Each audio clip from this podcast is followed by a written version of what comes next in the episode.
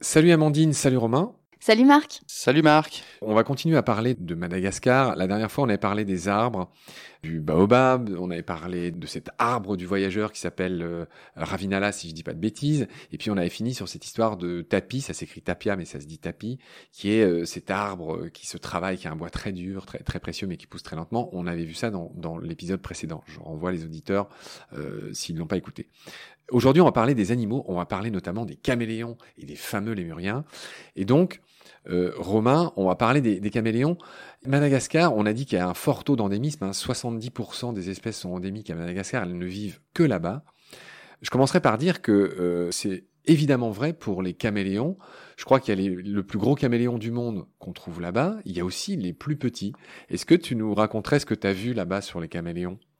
C'est pas seulement unique à Madagascar. Hein. Je pense que c'est plus d'un tiers de, des caméléons qui n'existent qu'à Madagascar.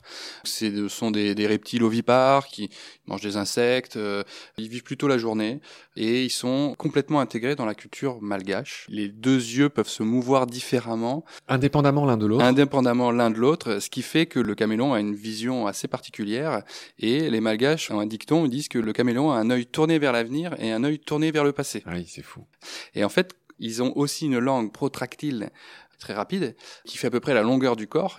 À 200 km heure, elle part la langue pour aller choper l'insecte à l'autre bout de la Ouais. branche, dis donc. Et, et en fait, j'ai déjà vu un caméléon chasser. Les yeux qui sont indépendants les uns de l'autre vont faire un focus, ils vont se mettre vraiment à cibler l'insecte. La langue va partir d'une vitesse euh, extraordinaire et le caméléon, il a l'insecte dans la bouche. On trouve ça rigolo, les yeux du caméléon.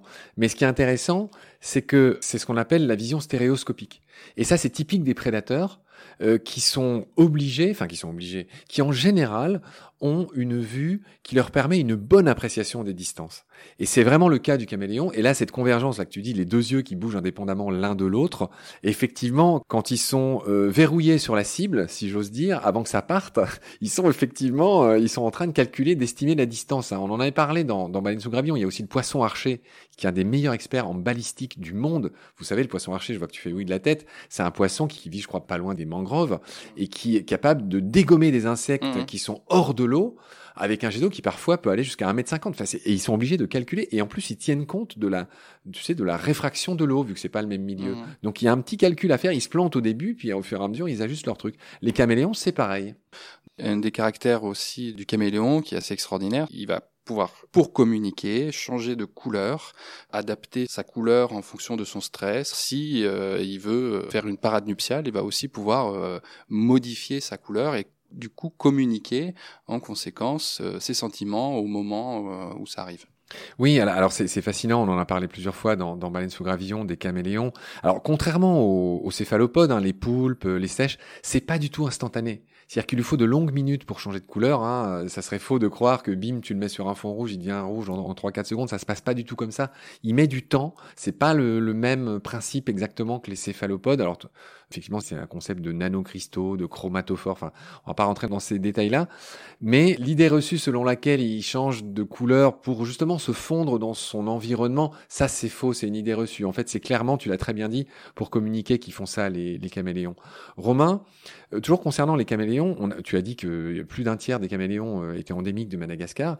Je crois qu'il y a un des plus grands caméléons du monde qu'on trouve là-bas. Moi, je connais bien Furcifer pardalis, qui s'appelle le caméléon panthère, tout simplement parce qu'on, on- avec Olivier Marquis, dans la série euh, qu'on avait faite euh, pour Baleine sous gravillon, là, on avait beaucoup parlé de Furcifer pardalis. Il y a Parsoni, je sais pas si tu peux m'aider sur son nom. Caloma parsoni, mais c'est pas le plus grand, mais c'est le deuxième plus grand caméléon qu'on peut trouver euh, dans le monde. Le plus grand caméléon ne se trouvera pas à Madagascar, il se trouvera ailleurs. Ouais. Par contre, le plus petit caméléon qu'on a trouvé sur Terre se trouve à Madagascar. Ah oui. Alors c'est la famille des Brookesia. Il y a une dizaine d'années, en taille adulte, il va faire 2 cm. Le Brookesia, en gros, il tient quasiment dans la diagonale d'un ongle.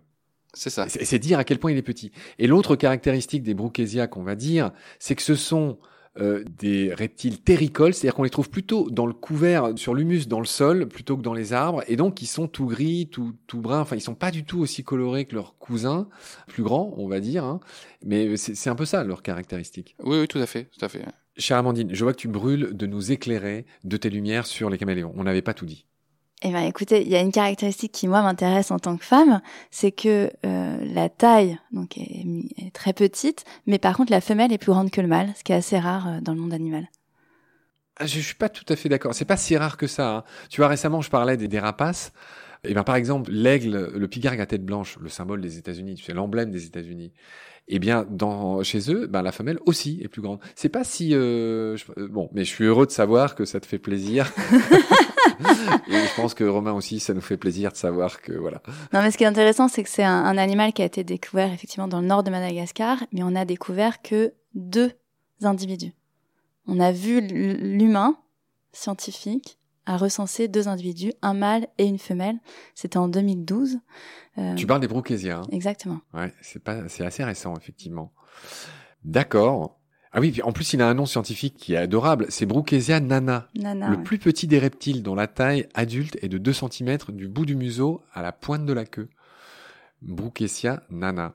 Romain, l'autre euh, espèce tellement emblématique de Madagascar pour le coup que tout le monde connaît, ce sont les lémuriens qui font partie des primates, hein, mais qui euh, vraiment n'existent sur Terre, sur la planète.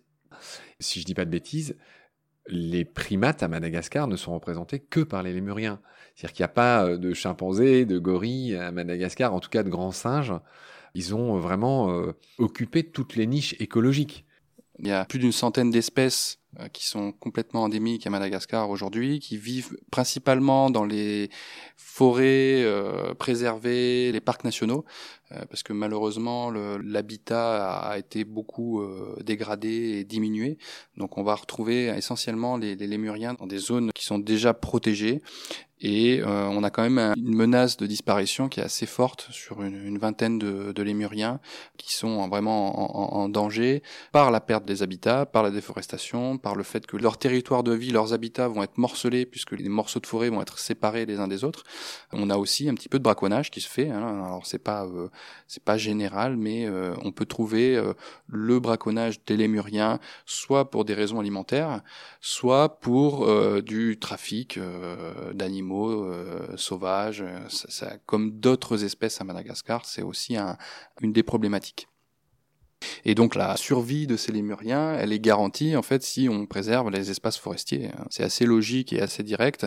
C'est-à-dire que si on veut euh, préserver euh, le lémurien dans son habitat naturel, ben, il faut vraiment protéger les espaces forestiers naturels à Madagascar. Amandine, est-ce que tu veux ajouter quelque chose sur nos lémuriens?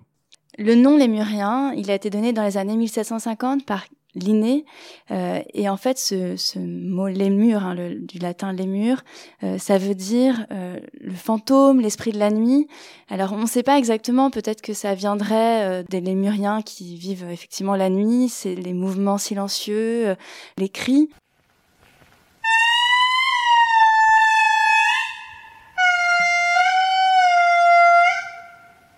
Euh, mais ça peut être aussi qu'il ait eu connaissance de légendes qui sont colportées par les peuples malgaches, où les lémuriens sont les ancêtres, sont les âmes des ancêtres. Oui, les, les lémurs dans la mythologie euh, romaine, bah, c'est un peu les mânes, c'est des fantômes. Leur nom vient de là.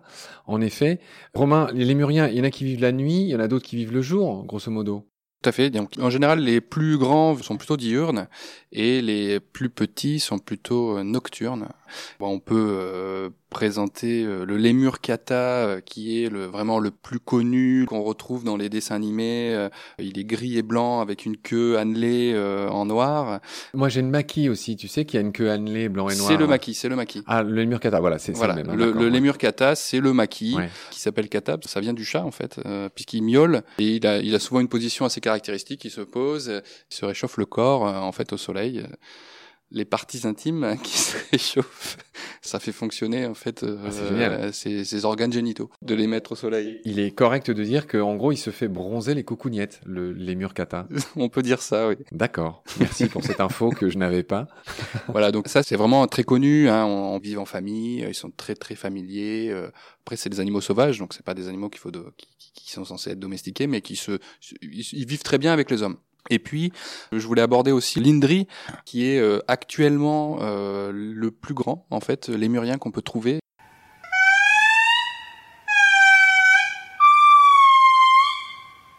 Il y avait une vingtaine d'espèces qui étaient très grandes, mais elles ont été exterminées pour des questions alimentaires, mais aussi parce qu'ils en avaient peur. Hein. Donc ils tuaient ceux dont ils avaient peur. Ils pensaient que c'était justement des esprits malfaisants, etc.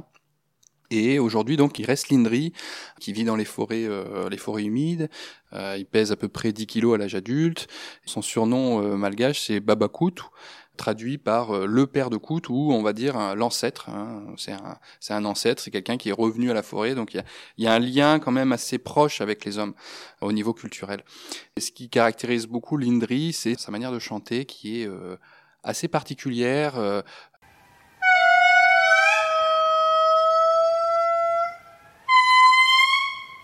C'est une manière de communiquer aussi, hein, bien sûr.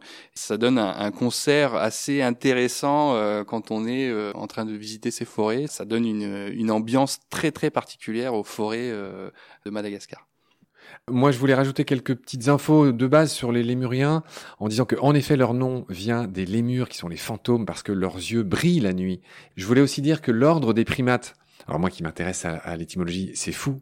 Euh, le fameux Linné que tu as cité, il les a appelés primates. On reconnaît euh, premier dans primates parce que c'était pour Linné à cette époque où il y avait encore cette idée de Dieu, euh, enfin que l'homme était au sommet de l'évolution, l'homme faisant partie des primates. Eh bien, c'est pour ça que les primates s'appellent comme ça. Ce sont les premiers, la première famille de mammifères. Les lémuriens en font partie. Les primates, je vais pas faire trop long, mais se subdivisent en deux sous-ordres. Il y a les strepsiriniens et les aploriniens. Je viens de dire deux gros mots, mais ce qu'il faut retenir, c'est que les strepsiriniens, bah, c'est justement le, sous-ordre des, des, lémuriens. Ils ont un nez qui est un peu emberlificoté, qui est un peu humide, par opposition aux aploriniens, euh, qui sont les, primates euh, que tout le monde connaît, hein, les singes d'Afrique, les, les gorilles, les chimpanzés, etc., qui ont un nez, on va dire, plus simple, et nous, on fait aussi partie des aploriniens, les humains. Et voilà, et donc, euh, strepsiriniens, ils ont ce qu'on appelle un rhinarium, c'est-à-dire un peu comme les chiens, une truffe un peu humide, les lémuriens sont apparus il y a 60 millions d'années. Euh, ils ont commencé, les plus grands, tu l'as dit, ont été exterminés par les hommes il y a 2000 ans seulement, quand les premiers hommes sont arrivés à Madagascar, il y a seulement 2000 ans. Ils avaient, les plus grands faisaient la taille d'un gorille, il faut quand même le savoir. Aujourd'hui, ils sont beaucoup plus petits, euh, ceux qui restent, euh, les lémuriens. voilà, qu'est-ce qu'on peut dire d'autre Il y a un lémurien que je voulais citer qui est incroyable. Euh, sur sa main, il a son troisième doigt, le fameux doigt avec lequel on fait des doigts quand on n'est pas mmh. content, mmh. euh, qui est immensément grand et avec lequel il va déloger des larves dans le bois. Et lui, la, la, qui est pas le plus beau des lémuriens, hein, mais ça, cette remarque n'a absolument aucune valeur. Il est un peu, il est un peu bizarre avec ses grands yeux. Là, il vit la nuit pour le coup.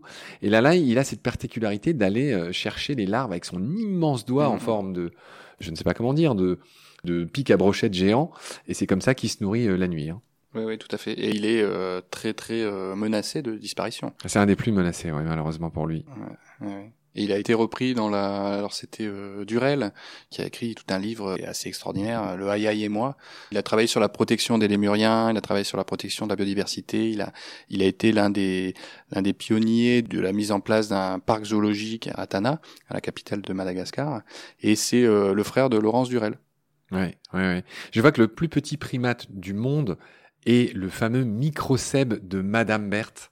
Madame Berthe qui était euh, une malgache qui a étudié les lémuriens et il ne fait que 30 grammes le microcèbe. 30 grammes, allez, c'est deux fois le poids d'une mésange, on va dire. En gros, il est, il est, il est lourd comme deux mésanges. Voilà, le microcèbe. C'est ce qui fait toute cette variété, cette, biodiversité extraordinaire, même au niveau de la famille des lémuriens. Donc on a une centaine de différents euh, lémuriens. On a des tout petits, on a des diurnes, on a des nocturnes. Enfin, c'est assez, c'est voilà, c'est la biodiversité de Madagascar. Et pour dire que c'est beaucoup quand même, il y a, je crois qu'il y a une centaine d'espèces de lémuriens en tout, et il y a 500 espèces de primates en tout. C'est-à-dire un primate sur cinq aujourd'hui, ce sont les lémuriens, et malheureusement, ce sont les plus menacés. L'Indri, le Vari, le Microceb, le Propitech. Il y a le Sifaka aussi que je voulais citer, qui est pareil un des plus euh, en danger. Euh, je cherchais des noms d'espèces célèbres. On en a. Je, renvoie aux épisodes hein, de Baleine sous gravillon là, avec euh, toute cette série sur Madagascar, ceux que ça intéresse. Alors Amandine, tu voulais ajouter quelque chose sur nos lémuriens pour finir? Un petit clin d'œil, c'est que l'INDRI, donc qui est euh, ce lémurien dont on vient juste de parler, c'est aussi le nom d'un réseau de protecteurs des forêts à Madagascar, euh, puisqu'il y a beaucoup beaucoup d'ONG qui travaillent à Madagascar. Euh, c'est tant mieux, mais c'est important de se coordonner, de travailler de façon euh, homogène euh, avec le plus d'impact possible. Donc on fait partie Planète Urgence euh, de ce réseau INDRI qui a notamment émis collectivement les grandes recommandations pour faire une reforestation et une conservation des forêts de qualité et qui travaille ensemble pour protéger ces écosystèmes, cette biodiversité qui protégera cette diversité animale dont les caméléons et les lémuriens. Je voulais aussi dire que les lémuriens sont dotés de ce qu'on appelle bizarrement un peigne dentaire. Et effectivement, quand on le voit en photo, on dirait vraiment que leurs dents de devant, là, les incisives, euh, sont euh, vraiment en forme de peigne pour racler euh, la pulpe des fruits, me semble-t-il, ou les écorces des arbres. Très bien, ainsi s'achève notre épisode sur les animaux de Madagascar. Je vous retrouve avec grand plaisir pour le dernier épisode de notre série. D'ici là, prenez soin de vous. Salut Romain, salut Amandine. Salut Marc, à bientôt. À bientôt.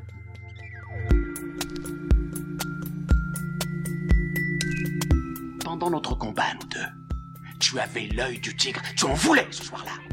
Il faut que tu retrouves ça maintenant. Et la seule façon, c'est de recommencer au commencement. Tu vois ce que je veux dire?